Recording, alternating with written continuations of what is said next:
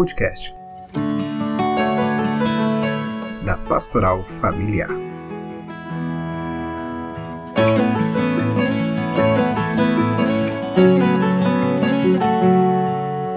A partir de agora, o portal Vida e Família entrevista o padre Crispim Guimarães, assessor da Comissão Episcopal Pastoral para a Vida e a Família da CNBB e secretário executivo da Comissão Nacional da Pastoral Familiar. Seja bem-vindo, Padre Crispim. Obrigado, Luiz. Um abraço às nossas famílias. Então, Padre, o Papa Francisco convocou agora, a partir do dia 19 de março de 2021, dia de São José, o ano Família Amores Letícia. Como a pastoral familiar recebeu esta convocação do Papa Francisco e o que significa esse momento, esse tempo dedicado para recordar esse documento publicado há cinco anos? Bom, primeiro sobre a recepção. É, fomos pegos de surpresa, obviamente, né? porque nós tivemos encontros no ano passado com o dicastério para os leigos, família e vida, e, e os encontros eram sempre muito na busca de informações daquilo que a gente estava trabalhando. Mas a gente não pensou que tivéssemos então esta surpresa. Bom, chegada a surpresa, obviamente nós acolhemos com alegria e percebemos que em todos os regionais, é, tanto as assessorias como os bispos, bispos referenciais e os próprios casais também tiveram essa mesma atitude. Mesmo porque nós tínhamos já alguma coisa para celebrar no Brasil, se referindo a esses cinco anos de publicação da exortação apostólica.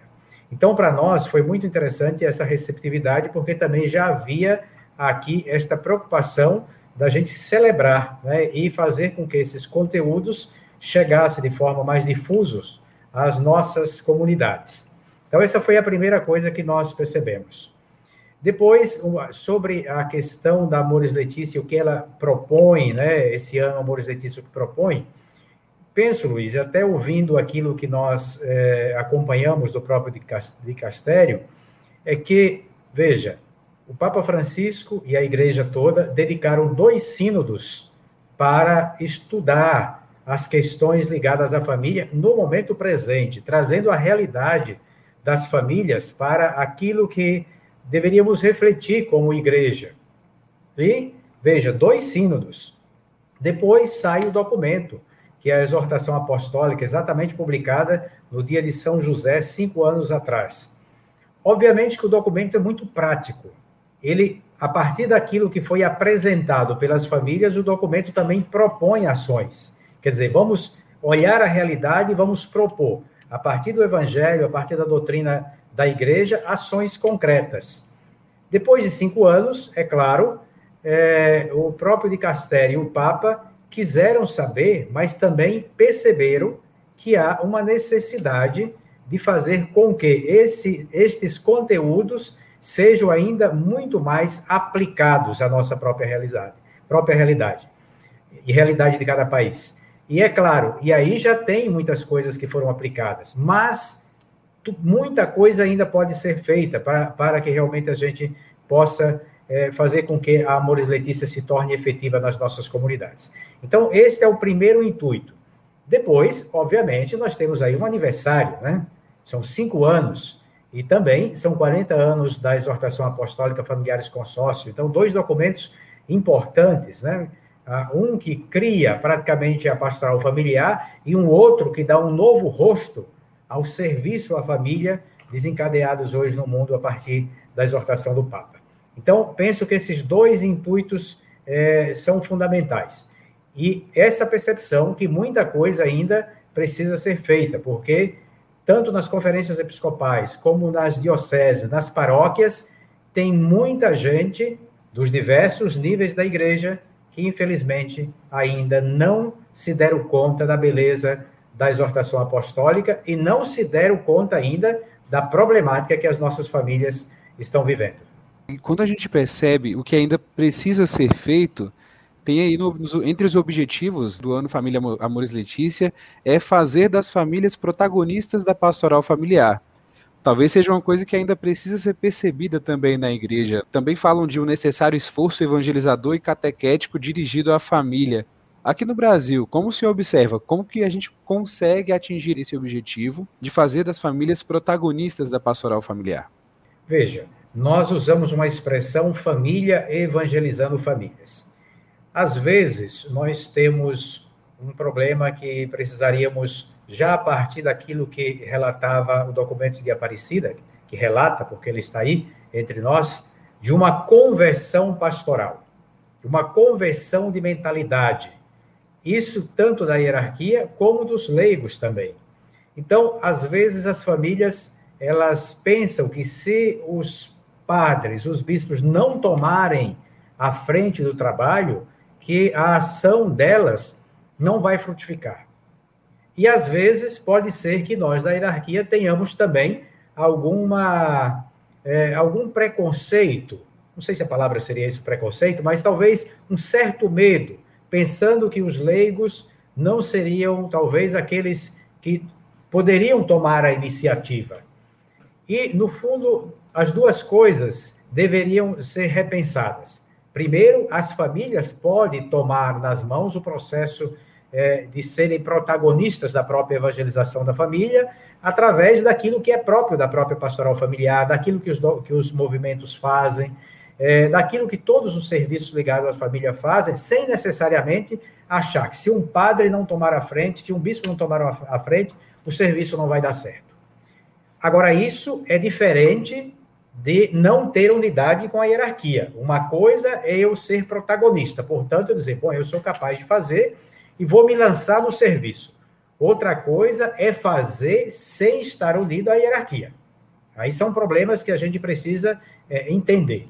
Então, é possível a gente estar unido à hierarquia, basta que a gente siga aquilo que diz o Evangelho, basta que a gente siga aquilo que diz os documentos da igreja e ser protagonista, isto é, é tomar a primeira linha, né, entrar na primeira linha, fazer o nosso, o nosso serviço missionário de propor às próprias famílias e aos padres e aos bispos ações concretas para evangelizar a família.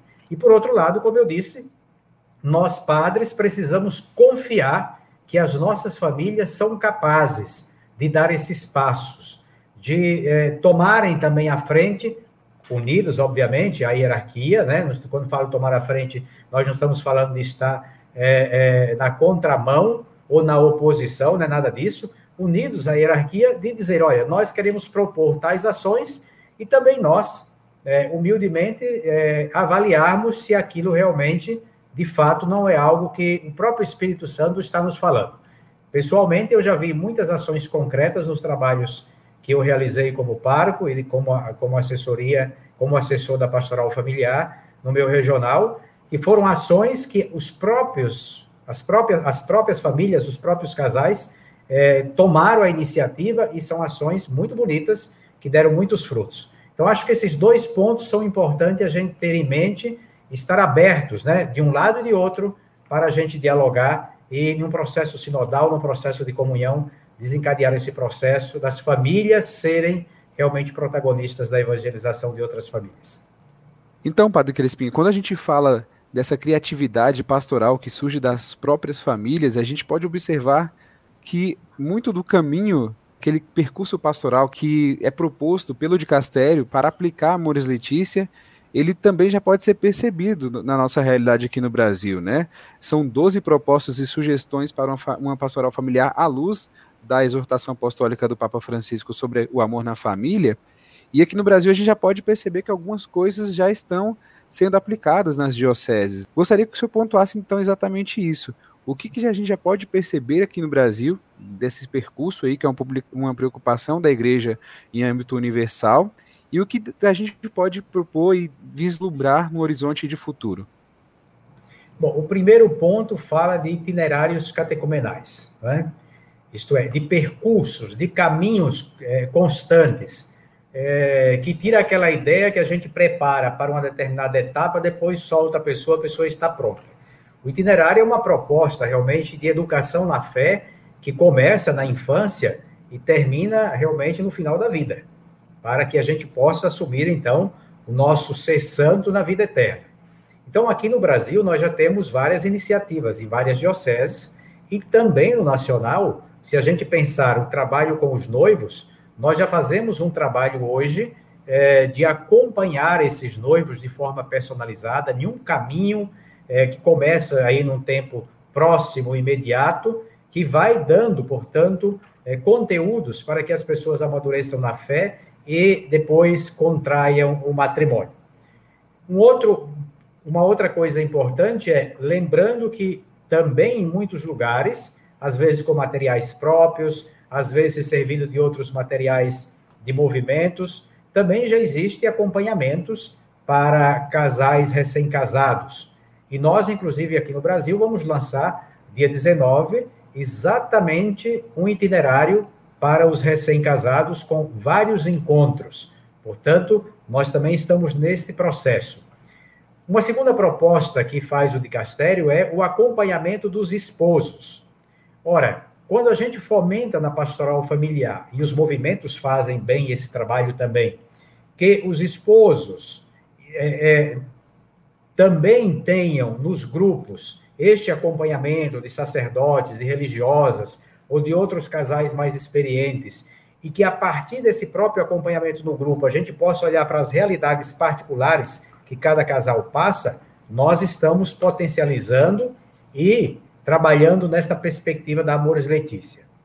Claro, nós temos ainda outras situações que a gente precisa trabalhar, mas também que já temos dado os passos. No caso dos casais em crise. Bom, em muitos lugares nós temos hoje centros de apoio diocesanos que trabalham, as próprias famílias trabalham para acolher essas famílias em crise, para aconselhar, ou, em outros lugares, centros místicos, mistos entre famílias e profissionais da área da assistência social, da área da psicologia, da psiquiatria. Depois, casais e esposos eh, que deverão ser inseridos nas comunidades diocesanas, nas estruturas diocesanas e paroquiais. Isso, para nós, é fundamental e a gente percebe que há uma crescente em relação a isso, que a gente está percebendo que não só na pastoral familiar, mas nas outras estruturas, nós estamos percebendo uma inserção dessas famílias em várias pastorais, em vários serviços, inclusive uma aproximação já com os próprios seminários. Também nessa linha de olhar para os seminaristas, para aqueles futuros padres, mais próximos das suas próprias famílias, mas também com olhar para outras famílias também. Depois, uma abertura para esta dimensão vocacion... É, é, da vocação missionária. Isto é, a vocação missionária que acontece dentro da própria comunidade, da própria comunidade, portanto, a pessoa está a serviço da comunidade. A vocação missionária, em alguns lugares que algumas famílias já se dispõem para esse serviço, de sair da sua própria realidade como família e ir para outro lugar em nome da igreja e ali é, trabalhar. O trabalho com os idosos. Agora mesmo nós estamos conversando com a pastoral da pessoa idosa, exatamente para a gente estruturar um trabalho que existe na pastoral da pessoa idosa, existe também na pastoral familiar em alguns lugares, com visitas, né, com momentos de convivências com pessoas idosas, mas esses dois trabalhos não estão conectados ainda. Embora trabalhem com o mesmo público, ainda estão fazendo trabalhos separados. Então, a gente está trabalhando para que a gente tenha algo a ser feito conjuntamente. O trabalho com a pastoral juvenil tem experiências bonitas em alguns lugares com os namorados. E o nosso próximo passo aqui no Brasil é exatamente este. Juntamente com a Comissão da Juventude, preparar um itinerário que possa dar aos namorados a oportunidade de um crescimento nos diversos âmbitos, psíquico, social e espiritual. E os jovens vêm né, como casais de namorados e a gente oferece, a partir da própria pastoral familiar, casais que possam ser padrinhos ou casais acompanhantes não que vão ser coordenadores desses grupos, mas que vão acompanhar com a experiência esse trabalho, né?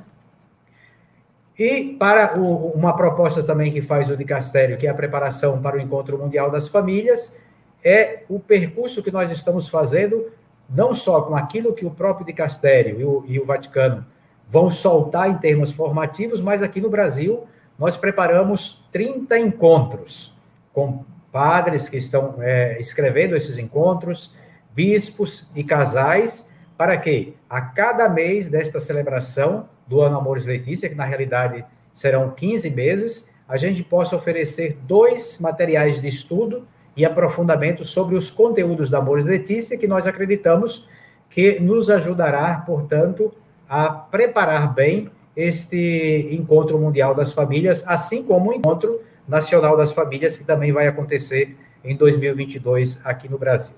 O trabalho com as famílias feridas, nós temos aqui o setor de casos especiais.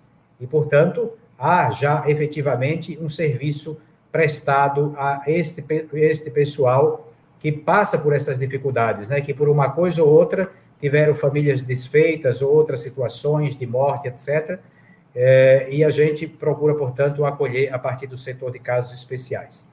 E grupos de aprofundamentos entra aí também com uma proposta 10, que é, é preparar bem essas catequeses com esses materiais que estamos oferecendo para que é, esse ano Amores Letícia, a partir dos conteúdos da própria exortação, possa realmente chegar ao coração de tantas pessoas, de tantas famílias e também da hierarquia de toda a igreja no Brasil. Para finalizar, vou recordar aqui um, uma fala do senhor na primeira pergunta. O senhor fala que com Amores Letícia, o trabalho de ser, do serviço às famílias vem ganhar um novo rosto. Então, é, a expectativa vem nesse caminho mesmo, desse ano Amores Letícia, é de revigorar ainda mais é, esse rosto, essa atuação no serviço às famílias, qual a expectativa do senhor e também o que o senhor tem observado dentro da Comissão Vida e Família, da Comissão Nacional da Pastoral Familiar, para este tempo que começa agora, no próximo dia 19?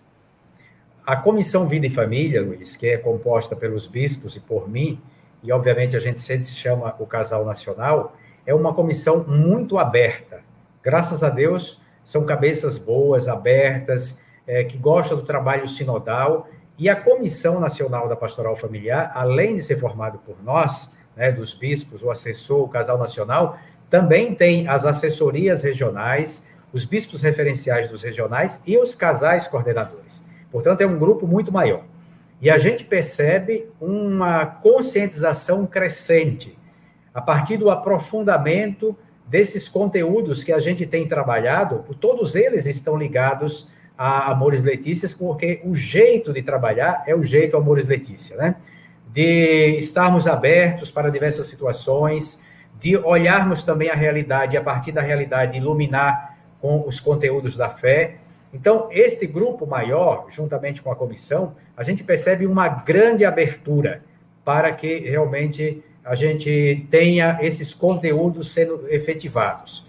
E, obviamente, que a contribuição desses 15 meses, que a gente chama de ano Amores Letícia, é um ano diferente agora, né, com 15 meses, é, esses conteúdos da exortação, quanto mais a gente aprofundar neste período, mais certamente o trabalho vai se alargar, né, e vai surtir mais efeitos também, será mais eficaz em tudo aquilo que a gente tem proposto.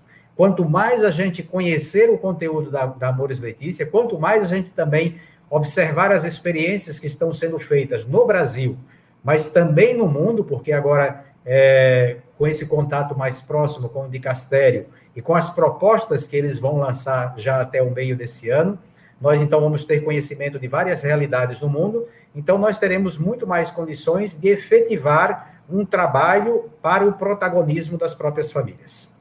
Certo, Padre Crispim. Muito obrigado, então, pela sua disponibilidade e um ótimo ano, Família Amores Letícia, para o senhor. Obrigado, Luiz. Vamos nos encontrar muitas vezes, exatamente para falar do ano Amores Letícia, mas também queremos falar já de coisas concretas que certamente já tem muitas coisas no Brasil, mas que surgirão mais aí. Um abraço a todos. Um abraço. Tchau, tchau. Tchau, tchau.